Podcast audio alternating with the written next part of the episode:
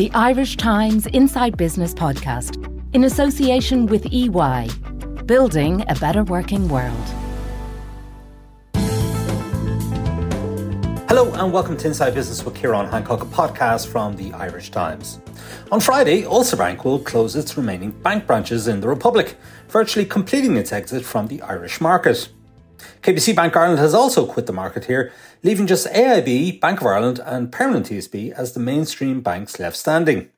So, what does the future hold for competition in the Irish financial sector? What are the alternatives to the mainstream banks for consumers as they seek out value in loans and savings? And where will interest rates and house prices go this year? Joining me to answer these and other questions are Joe Brennan and Conor Pope of the Irish Times and Daragh Cassidy of consumer price comparison website bonkers.ie. I began by asking Joe to outline what's going to happen with Ulster Bank on Friday. Yeah, so this Friday we're going to see, it's, it's been a long time coming, we're going to see Ulster Bank close down its remaining 63 branches across the, the Republic. It had, uh, you may recall, uh, sold uh, 25 of its branches to, to Permanent TSB as part of a transaction with a good chunk of its of its loan book. Ulster Bank is still a good bit away from being finally uh, shut of Ireland. It, it'll probably be into next year before it actually ends up uh, handing back its license. In the meantime, it needs to sell off a, bunch of non-performing loans, and they've started that process. And the expectation is about 1.5 billion of non-performing loans will be sold over the remainder of this year. In terms of branches, um, after these closures, is going to essentially reduce the uh, the number of bank branches from where they stood back in 2008 to uh, it was a little over 1,000 branches uh, back in 2008 to just over 500 branches, uh, and that also includes uh, the EBS branches branches that are part of AIB. So more than half the branches that existed uh, back in 2008 uh, will have closed or have closed uh, since uh, since the beginning of the, the financial financial crash. Obviously, over that period of time, we've seen a dramatic increase in the level of activity that's been carried out, banking activity, day to day banking that's been carried out online as well. Conor Pope, uh, you've been covering the uh, consumer market now for a long time. Um, how do you think Ulster Bank's uh, exit from the market, and I guess they've been they've been gone for a while, haven't they? Really, they're just tidying up um, remaining accounts. But how is that going to impact on the consumer offering for you know for ordinary Joes? Well, it's bad news for ordinary Joes, and it's bad news because any reduction in the amount of competition in the market is bad news. Um, so the first there was the immediate headache that hundreds of thousands of customers of Ulster Bank and indeed KBC had to endure when they had to shift bank accounts and they had to change their entire banking operation from Ulster Bank or KBC to one of the other banks operating in the state. Now, the remarkable thing is that went quite well. In the in, at the end of the day, because according to uh, a report from the Financial Services and Pensions Ombudsman that was released a couple of weeks back, it received fewer than 100 complaints in connection with the exit of both Ulster and KBC from the Irish market. Now, that runs contrary to what the governor of the central bank was saying before Christmas. And he was saying, um, Gabriel Makhlouf, he was saying that, oh, well, the, the, the two banks need to really get their acts in, uh, in order because things are going badly wrong. It also stands in contrast to the anecdotal evidence that I've heard from customers of both banks. Um, and the specific problems that people have faced have been largely to do with dealing with other banks, not so much leaving Ulster Bank or KBC, because that's relatively straightforward, but trying to make appointments with AIB or Bank of Ireland or whoever it might be, and then trying to get your new banking apparatus set up at one of those banks has proved extremely difficult for a lot of people. And that's largely down to a lack of customer support and a lack of customer care across the entire banking network. And that really plays into the question that you're asking, Ciarán, which is what impact will KBC and Ulster Banks uh, exit have. And anything that takes away competition and makes it easier for the other banks to operate without providing the full suite of services in terms of customer care is bad news for consumers. But ultimately, it is the reality. And the other factor, the other elephant in the room, if you like, is the fintech revolution that we're living through. Because yeah, KBC and Ulster Bank in particular, which dates back to the what the 1830s, had a really strong physical footprint in this country. But there are other people entering the market all of the time. that are perfectly willing to take the place of a bank like Ulster Bank when it comes to current accounts, when it comes to credit cards, and indeed in, in, in the future when it comes to mortgages.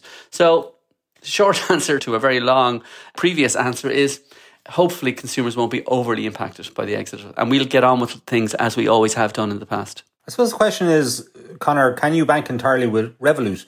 And if you can, would you would you be prepared to do that? Well, listen, I'm kind of conservative in my banking, and the only reason I'm with my current bank is because they offered me a £10 overdraft in the late 1980s when I joined them on the UCG campus concourse.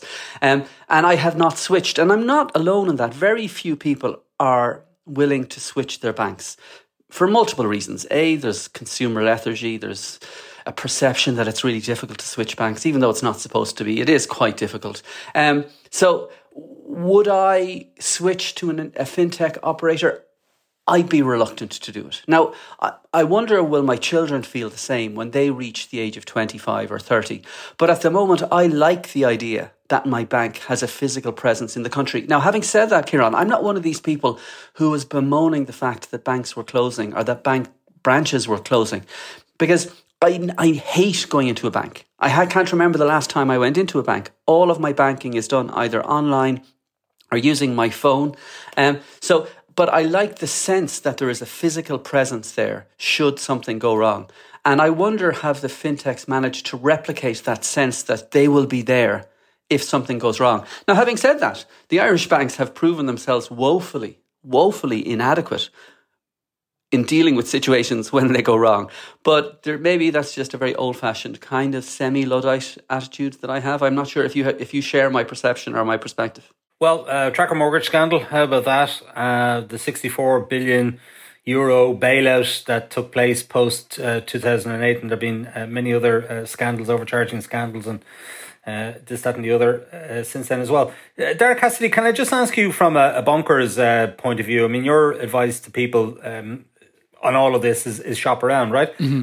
From what you can see, um, how many Irish people are actually migrating towards Revolut or N26 or one of those other uh, fintech providers for their uh, banking needs? Well, there's definitely a generational divide. I think people under the age of 30 increasingly use it as their day to day bank account, whereas those over the age of 30 I include myself and probably Conor as well in, in that age bracket might sometimes have some more hesitancy. But I think up until recently, people used N26 and Revolut as a supporting account for their main accounts. Um, so maybe they used it to send people money quickly and easily. Um, and maybe they used it when they were going abroad because the foreign exchange fees on those bank accounts are way less. But I think increasingly people are now viewing Revolut and N26 as a viable alternative to a main bank account, particularly because in recent times, Revolut has launched Irish IBANs. So, up until that point, I would have always, I suppose,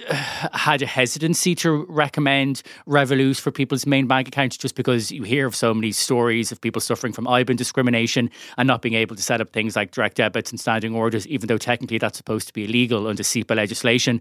But like so many consumer pieces of legislation in this country, wasn't really enforced. But now that Revolut has, I think, pretty much ported everyone over to an Irish IBAN there's not a lot that you can say against us.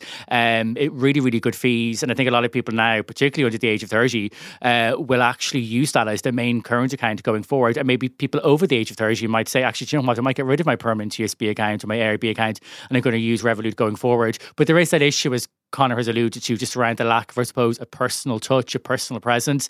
If something does go wrong with Revolut and N26, you're often chatting to a chatbot online, which can be very, very frustrating. Yeah, and Daragh, how do you see competition in the Irish mortgage market, let's say, going forward? Because Ulster Bank and KBC, I suppose, for the last 18 months or so, we've been bracing ourselves for their withdrawal? It's pretty weak at the moment. What was frustrating, I guess, from a consumer point of view, is that both KBC and Ulster Bank had among the best rates. and um, they had good apps.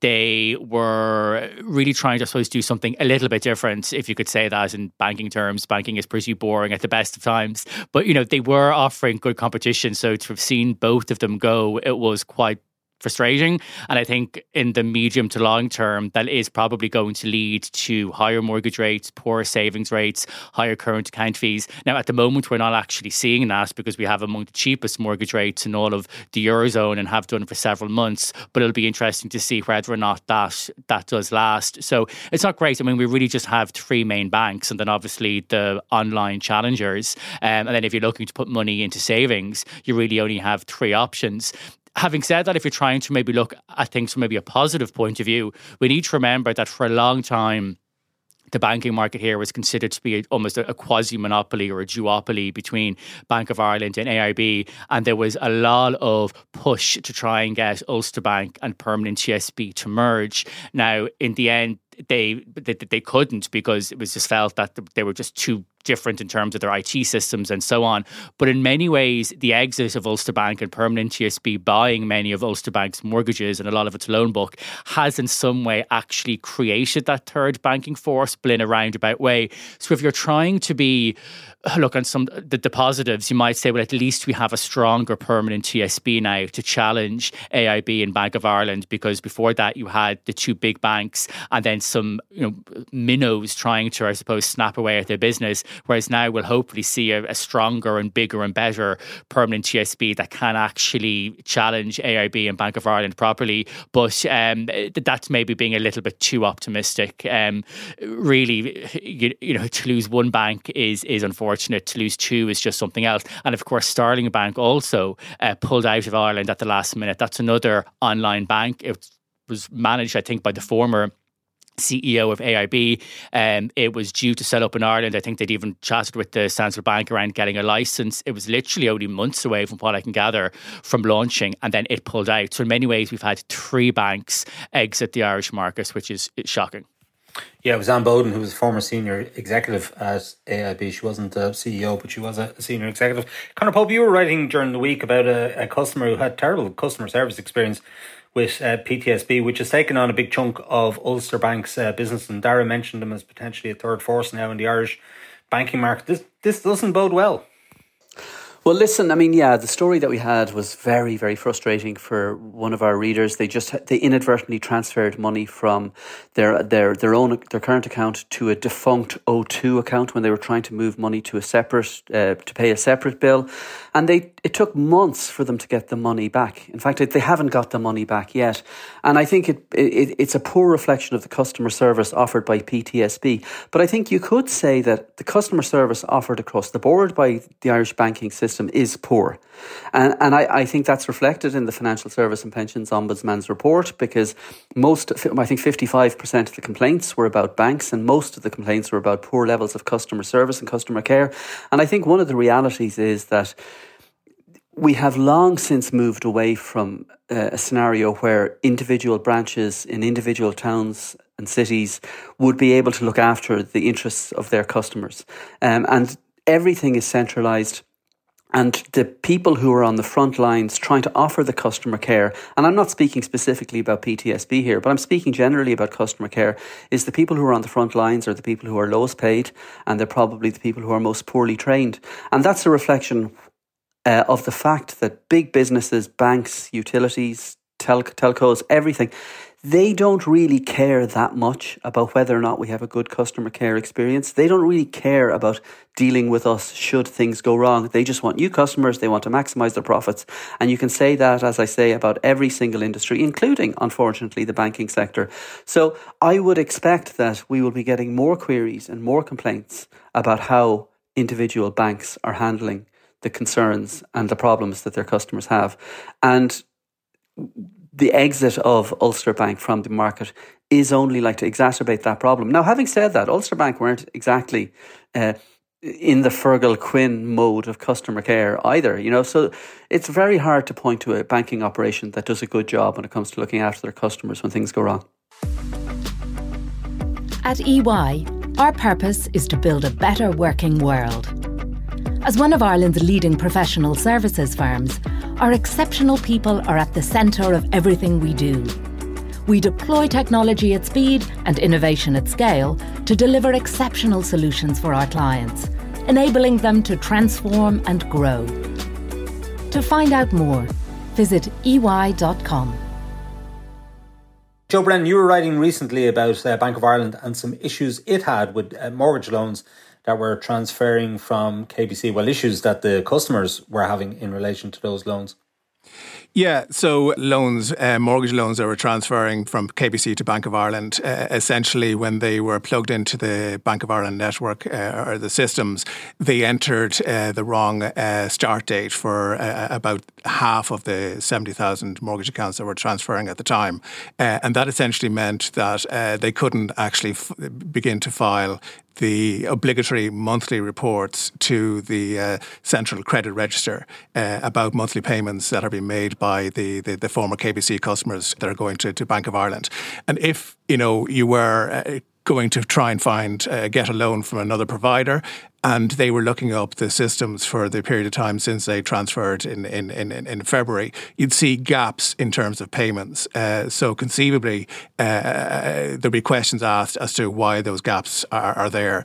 Now, in fairness, the, the, the bank did issue uh, letters to the, the customers that were affected by it, and they could use that as as as, as proof um, that uh, that it was an issue uh, caused by Bank of Ireland rather than the customer themselves. But it just shows again about the complexity and the, the issues that can crop up uh, and the teething problems that can happen as uh, assets are being transferred from, from one institution to the next as part of both KBC and, and Ulster Bank's exit from the from the market. Joe, Ulster Bank and KBC are gone. We still have AIB, Bank of Ireland, and Permanent TSB. But just size up for us, if you like, the non-bank options that are available to people who want to get a mortgage loan. Yeah, so uh, even going back, if you look at, um, there was a report done by the Department of Finance. The Department of Finance and the then Minister for Finance, uh, Paschal Donohoe, were backed into carrying out a review of the banking sector in late 2021 after both KBC and Ulster Bank decided they were leaving the market. And as part of that, they just kind of looked at uh, competition in general. And while they concluded that general competition was sufficient uh, and remain uh, so over the short to medium term, even as KBC and Ulster Bank uh, exit the market.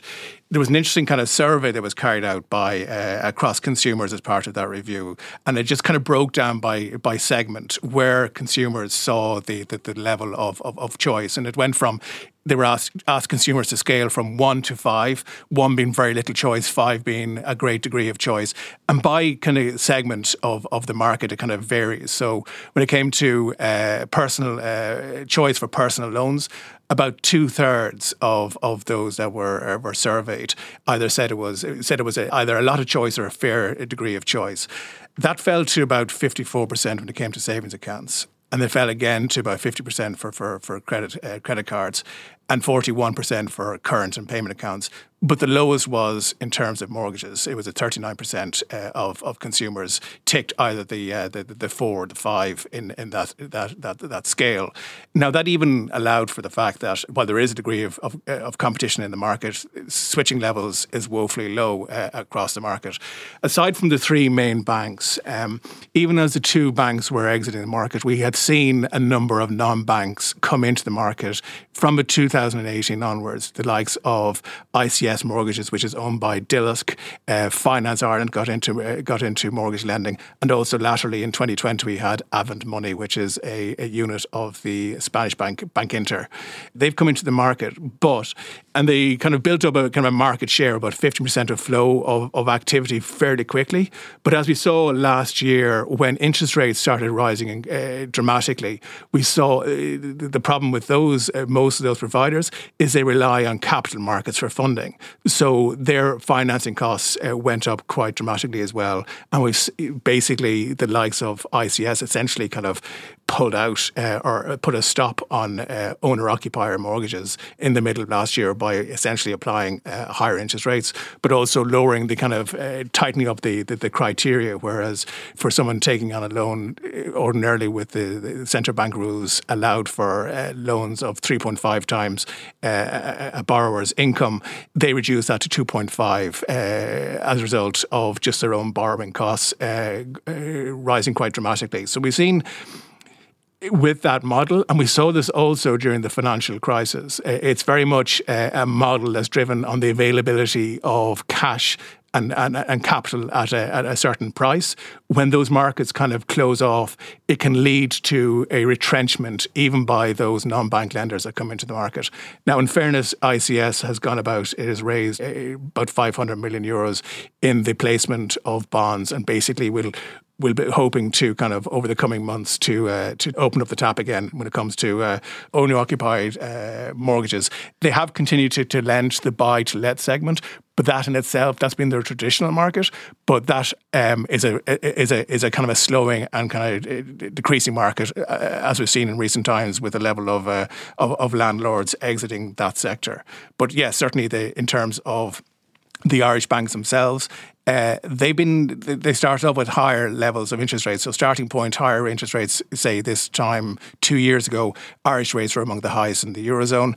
Now they're on the, among the, the, the, the, lower in the lower in the eurozone, so and haven't been passing on the uh, extent of rate increases we've seen from the central bank, and that's largely because unlike the non-banks who have no deposits, the, the, the banks, the mainstream banks, are largely, if not totally funded, their mortgage books are totally funded by uh, their deposit books, and they're paying little or nothing in terms of interest rates uh, to to to their own uh, deposit holders. Yeah, uh, Daragh, can I ask you about that actually? Because we had a piece uh, in the Irish Times the other day about savings rates and how Irish customers are being shortchanged uh, by their banks we're getting very little uh, in terms for uh, deposits with Irish banks at the moment. So, where should people be looking to put their savings uh, as interest rates globally are rising? Yeah, I mean, savings rates are beautiful at the moment, although at least this time we can see why. Around this time last year, we had the worst or among the worst mortgage rates and the lowest savings rates. Now we have good value mortgage rates and low savings rates, but we can see why because the savings are part funding the cheap mortgages. But um, there's not much value among the Irish banks. The best rate at the moment is 1.5% from permanent TSB. With Bank of Ireland, the best you'll get is 0.75%. And of course, you still then need to pay DIRT at 33% on any gains that you make. And with inflation still running at over 7%, you can quickly see that you're not going to make much for a return in real terms if people are looking for better value for their savings, one option is is Raisin. So Raisin is an online savings platform that theoretically allows you easy access to savings rates elsewhere in Europe, and it's fairly quick and easy to sign up. There's no fee, and you can then get access to savings rates by from French banks. I think there's a, a, a Portuguese bank in in there at the moment, and they're offering rates of up to 3.5% at the moment, and your money will be covered under the deposit guarantee scheme. Now, I know it kind of sounds a little bit too good to be true. And I think the reason why the banks in Ireland are able to get away with this because a lot of people, they don't necessarily like to do all of their banking online. They maybe think it's a little bit risky, but really there isn't much for risk. So um, that's one option that I would say to listeners is just check out Raisin. As I said, you can get up to 3.5% at the moment. Other than that, maybe look at investing in a managed fund through the likes of Aviva, Irish Life, Zurich, and so on, where you'll have access to stock, shares, property. Now, obviously, there is a risk, and as the warnings say, what goes up can go down. So if you're in any way risk averse, this may not this may not be the option for you. And um, when you invest in one of those funds, you have to pay life insurance exit tax, which is currently forty one percent. Then of course you have to pay a fund management fee. So again, sometimes getting a decent return here can be tough. Um, but uh, so it's not really a market for savers at the moment, particularly in Ireland. But I would say to people, there are other options, like I said, whether it's investments or whether it's going looking to Europe through platforms such as Raisin. Uh, Trade Republic is paying 2% at the moment. That's maybe an option for people as well. Conor Pope, what about the credit unions and An Post? What level of competition can they bring to the market? We hear a lot about them from their own sectors and also from opposition politicians. Yeah, they certainly do have a role to play within the banking sector. And I think the credit unions in particular have stepped up and they're now starting to offer many of the services that we would have associated with the traditional banking sector for, for donkey's years. And similarly, An Post is kind of stepping into the gap that has been created by the closure of so many bank branches across the country. And they are providing legitimate banking uh, services in towns and in in villages and in cities all over the country. In terms of the the, the rates and returns, I mean, if if you invest in one of the, the kind of the government backed uh, bond schemes, you, you will get a higher rate of return. And of course, as, as, as Daragh will know, you won't pay any dirt tax on that. So, in terms of long term savings, those options are certainly on the table for people. And then, in terms of the day to day banking, I think that An Post and the credit unions have an absolutely vital role to play because we haven't really discussed them in terms of the competition. And I think sometimes people get kind of mesmerized by the shiny and new things. And the shiny and new things are, of course, the fintech companies and the online operations. But in many respects, what the old school players, such as the credit unions, are now doing, and what the even older school players, such as An Post, is now doing, is something that will meet a very, very, very important, or will, will, will fill an important gap in the market for so many people. Joe, credit unions do provide some mortgages in the market, but it's small beer stuff. Is it realistic to expect them to provide a greater coverage of mortgage loans? Yeah, I suppose look at um, credit unions as a as a kind of the network or the, the movement kind of stood 10, 15 years ago. Probably not, but we've seen a, a, a large degree of consolidation in that market. There were about 430 credit unions back in 2006. That's been kind of narrowed down to about 200. So they're growing in size. Uh, the problem with credit unions is that uh, well, the good thing and the bad thing about credit unions, uh, the good thing is that they've plenty of liquidity to be able to lend. The bad thing is that there's very little uh, demand for, for loans from credit unions. Uh, so for every 100 euros of assets they have, they only have about 20, uh, 28 euros uh, out on loan to, to, to customers. And kind of a viable kind of model, the kind of benchmark is about 50%. So 50, 50 out for every 100 you have in. Um, we've seen a, relaxation of central bank rules a few years ago to allow credit unions to provide more mortgage loans and also business loans. But even at that, there was a report out there a few weeks ago which showed at the end of September there was about 2 billion of unutilized uh, underutilized uh, flexibility uh, across the movement to be able to provide both mortgages and, and, and, and business loans. For a number of them, just they are too, still too small. There will still need to be a, a degree of consolidation we have a bill going through the Oireachtas, which will ho- hopefully allow um, credit unions to be able to share kind of back office services, which will allow them to get involved in kind of bigger type or bigger ticket issues more than to get involved in, in mortgages and, and business loans. It's a scale issue, and it's it's uh, and hopefully that will will help with that as well. And also we have uh, as part of that legislation that's working its way through up until now, credit unions have not been able to refer business to other credit unions, where it's been possible across banks uh, to, to refer activity elsewhere. Credit unions have been restricted in terms of that. That's aimed at getting rid of that and allowing credit unions to come together and providing, coming together for clubbing for loans uh, together, which will hopefully make it make it easier and actually allow the credit union to be credit union movement to be a, a viable alternative uh, when it comes to, to mortgage and, and business loans in, in future. Yeah, sure. And just in terms of N26 and uh, Revolut, whom we mentioned earlier, they're having their own governance issues, aren't they, Joe, at a global level? So it's not all honey and jam for them either.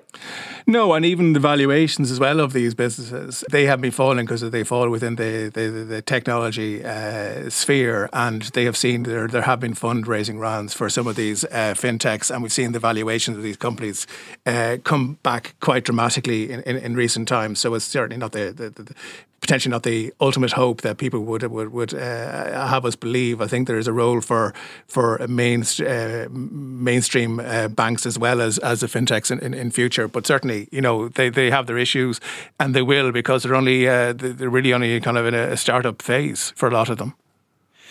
Uh, Daragh, just to close it out, what's your expectation on where Irish mortgage rates will go for the rest of this year? We're expecting the ECB to implement another rate increase in May. Do you think that'll be passed on in full? What level do you think that's going to be at? Um, and are you expecting more rate increases from the ECB this year? Yeah, so I mean, if I was a betting man, I'd say in May, I think they meet on the 3rd or the 4th of May, they'll increase the main lending rate to 3.75%. And then maybe the next month, they might just take a break and then again they might increase to 4% in July and then maybe stay there for a while.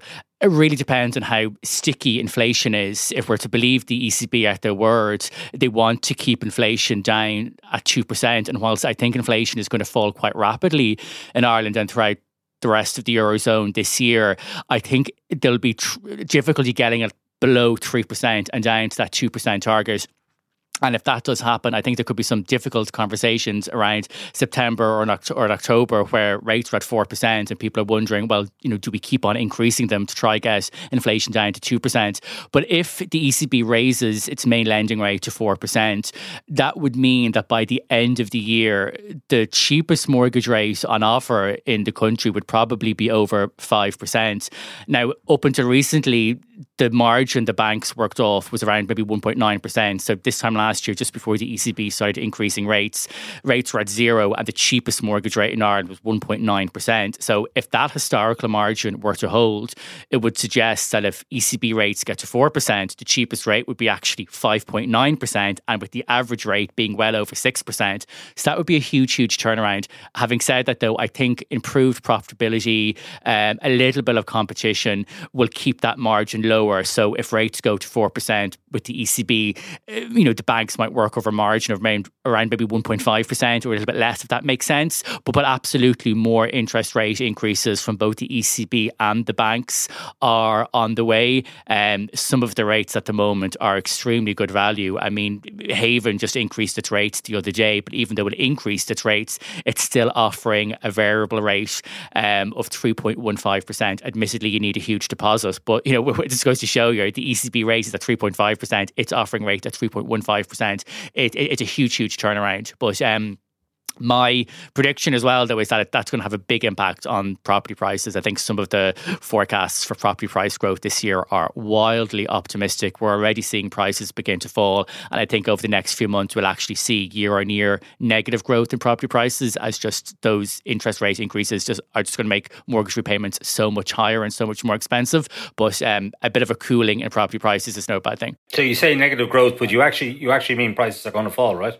Yes, yes, I think so. Um, like, just quickly, just just to uh, put it another way, this time last year you could get an interest rate of around two percent. Okay, and if you were borrowing 300,000 euro, that would cost you around 1,109 euro a month. If interest rates go to 6%, um, to keep the same repayment, you'd only be able to borrow 185,000. So that's what a, an increase of a few percentage points can do. Um, and I just cannot see how interest rates from the ECB can go from 0% to potentially 4%. Um, and that not to impact on property prices because the average first time buyer mortgage repayment will increase by hundreds of euro unless prices fall. So we've already seen prices fall actually in Dublin since October and they've fallen at a national level for the past two months, although on an on a annual level, they're still showing, uh, on a yearly level, they're still showing price growth. But I think that's going to change over the next uh, few months. And yeah, I think we're going to see prices fall this year and next year. Daragh, do you want to give us your prediction for the fall in house prices this year? I'd say probably maybe by the end of the year, the start of January, February of next year. Obviously, the for the, the, the CSO is working kind of a few months. Um, is looking back its figures, whereas a few months late. I'd say you could see negative growth of maybe minus three, minus four, minus five percent. Um, just getting back to my other point, if you were to keep the same repayment um, of one thousand one hundred nine euro, if if mortgage rates go to around six percent, house prices would need to fall by over thirty percent in order to keep the same repayment. And I'm not saying they're going to fall by that amount. But that just goes to show you um, th- th- what we're looking at. But I could easily see prices negative growth of maybe five, minus five percent, minus six percent over the next few months. And um, we've already seen it elsewhere. We've, we've seen it in Sweden. We've seen it in Germany. Uh, we've seen it in Australia. Every country that has seen a big increase in interest rates has seen their property prices go into negative growth. All right. Well, potentially good news, I suppose, if you're trying to get on the property ladder, but not such good news if you're trying to sell your house and maximize the price you get for it. But we leave it there. Okay, that's it for this week from Inside Business. My thanks to Joe Brennan, Conor Pope, and Daragh Cassidy. John Casey produced the show with JJ Vernon on sound. Thanks also to our sponsor EY for its continued support.